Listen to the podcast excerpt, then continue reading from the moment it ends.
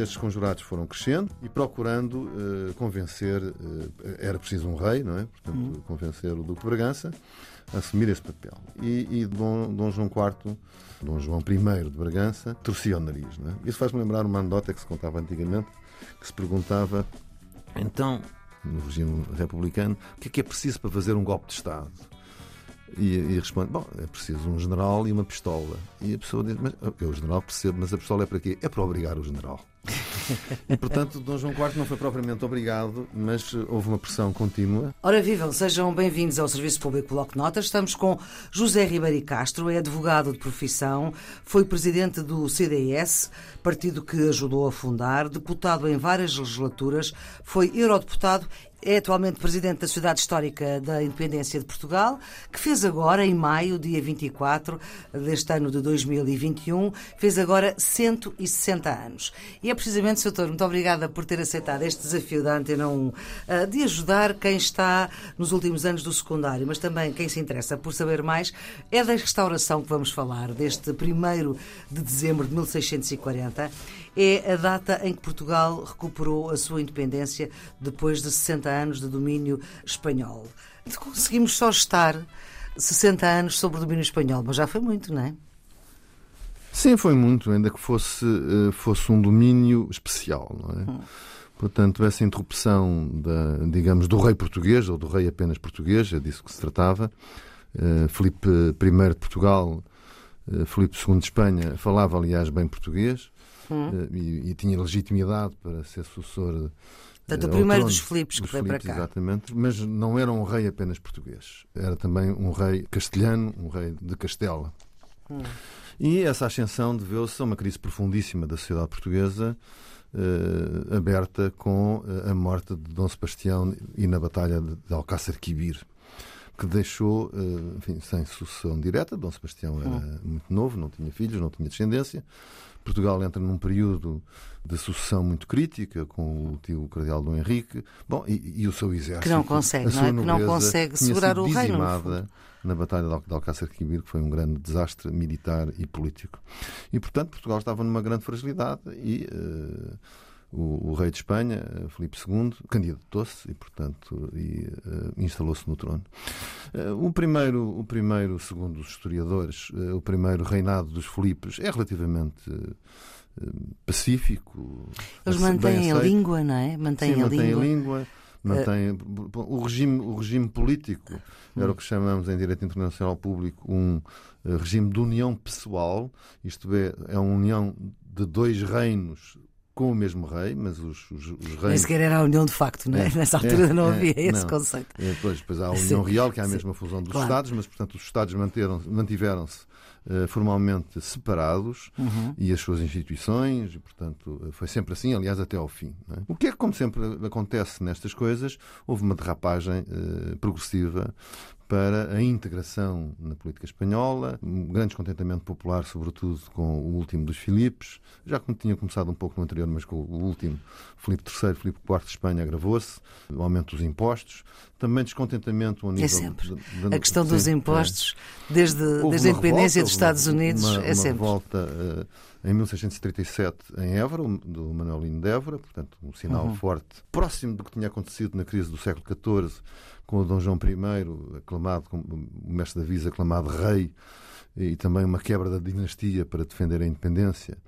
Eh, portanto, também houve aqui uma, uma justificação popular e também da nobreza, é? porque uh, havia um envolvimento crescente, uma tentativa de envolvimento crescente uh, de forças portuguesas e a convocação hum. de soldados eh, para as guerras espanholas, as guerras castelhanas, eh, nomeadamente com a Holanda, enfim, na Guerra dos 30 Anos. Bom, e também houve aí um momento de vulnerabilidade, com derrotas que, que Castela teve nos conflitos com, com os holandeses, nomeadamente a derrota da Batalha Naval das Dunas, no Canal da Mancha, eh, e depois a revolta da Catalunha. A revolta de Catalunha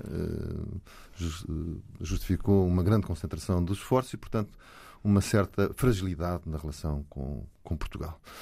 Uh, o Dr. Olivares procurou controlar a nobreza portuguesa descontente, não conseguiu, foi falhando, mas mesmo assim Dom João IV, portanto Dom João, que era o Duque de Bragança, resistiu o mais possível e, portanto, quer dizer, não, não resistiu. Não estava muito convencido, portanto, ele estava em Vila Viçosa, não estava muito convencido de?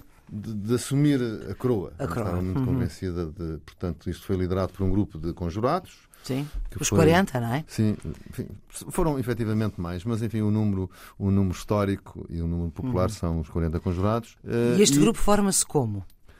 digamos, é um desenvolvimento da nobreza que hum. nunca tinha sido totalmente favorável uh, ao domínio dos Filipes e que foi crescendo uh, ao longo destas Pois porque esta revolta, ou seja, o, tem... o, retomar do poder para Portugal, não é? Do retomar da coroa, foi uma revolta dos nobres. Sim, Portanto, uma volta da nobreza. o que não é costume. Uma volta da, da, da fidalguia. Bom, hum. enfim, é preciso compreender o, o contexto da época. Enfim, eh, também na crise de 1385, também, enfim, é uma fratura Sim. da nobreza. Enfim, eh, no Nova Espreira, no Nova Espreira, que foi o nosso contestável e, e santo, o seu irmão morreu na Batalha de Aljubarrota, enfim, a seguir com os ferimentos. Né? Portanto, estava do lado lá, estava uhum. do lado espanhol. E, portanto, essas divisões, estas divisões... Então voltemos sentido, aos 40 né, conjurados.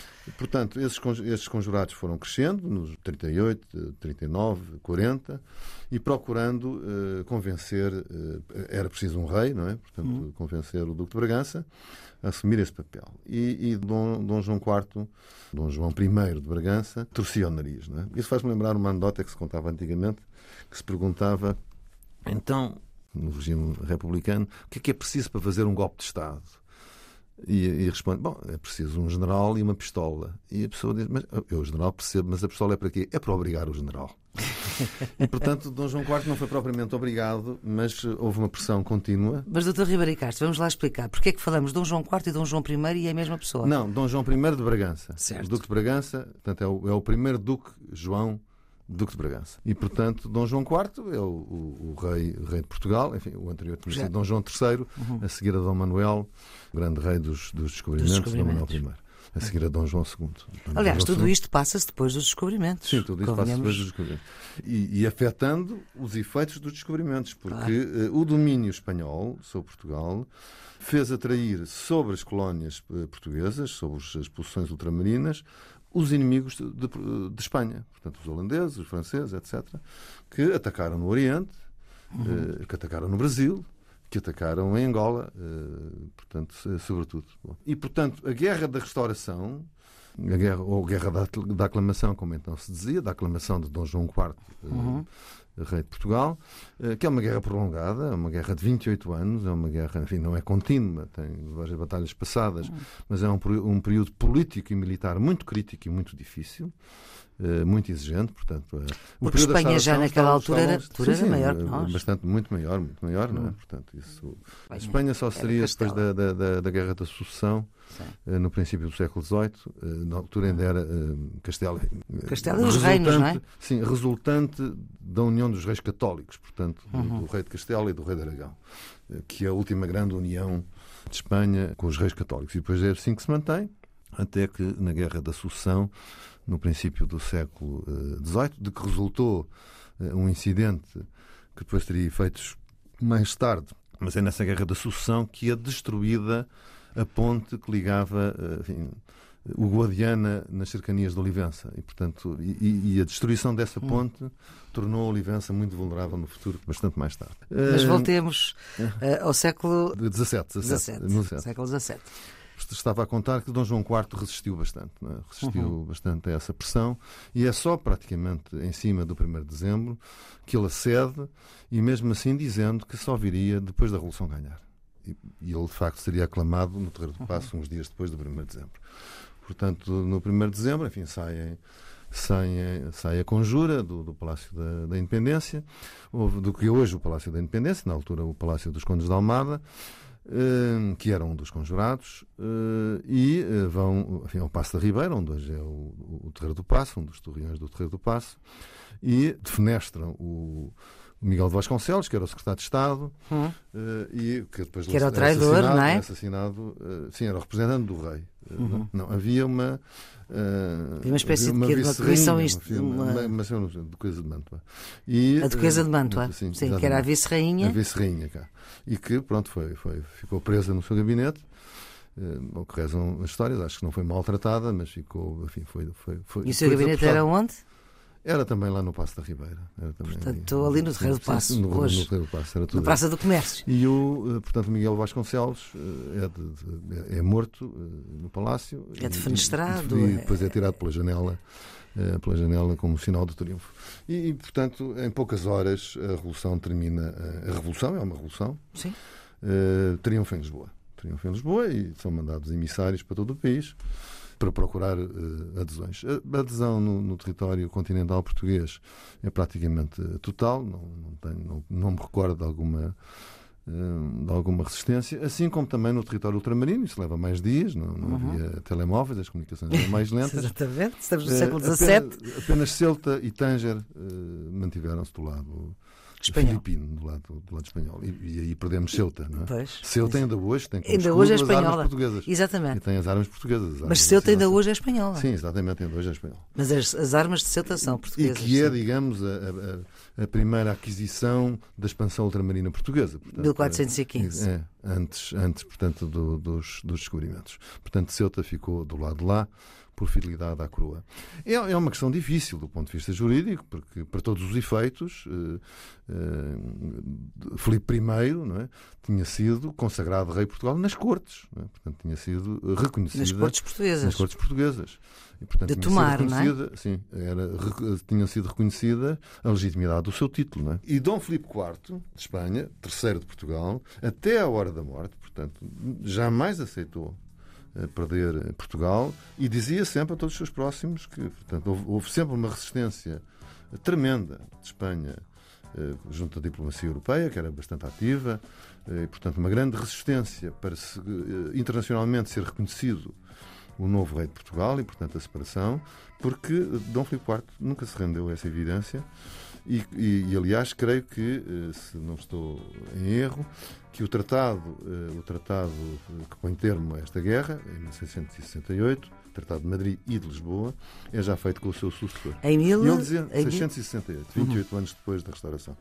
E uh, ele dizia sempre, não, eu, eu herdei este reino de meus pais, e onde passaram os meus filhos e herdeiros, de juro e herdade. É assim Sim. Muito bem, doutor Ribeiro Castro, nós vamos ficar por aqui. Muito obrigada por ter uh, aceito esta nossa conversa uh, sobre este assunto da restauração e da recuperação da nossa independência. Os cuidados de emissão são de Guilherme Marques, a produção é da jornalista Ana Fernandes. Nós voltamos amanhã.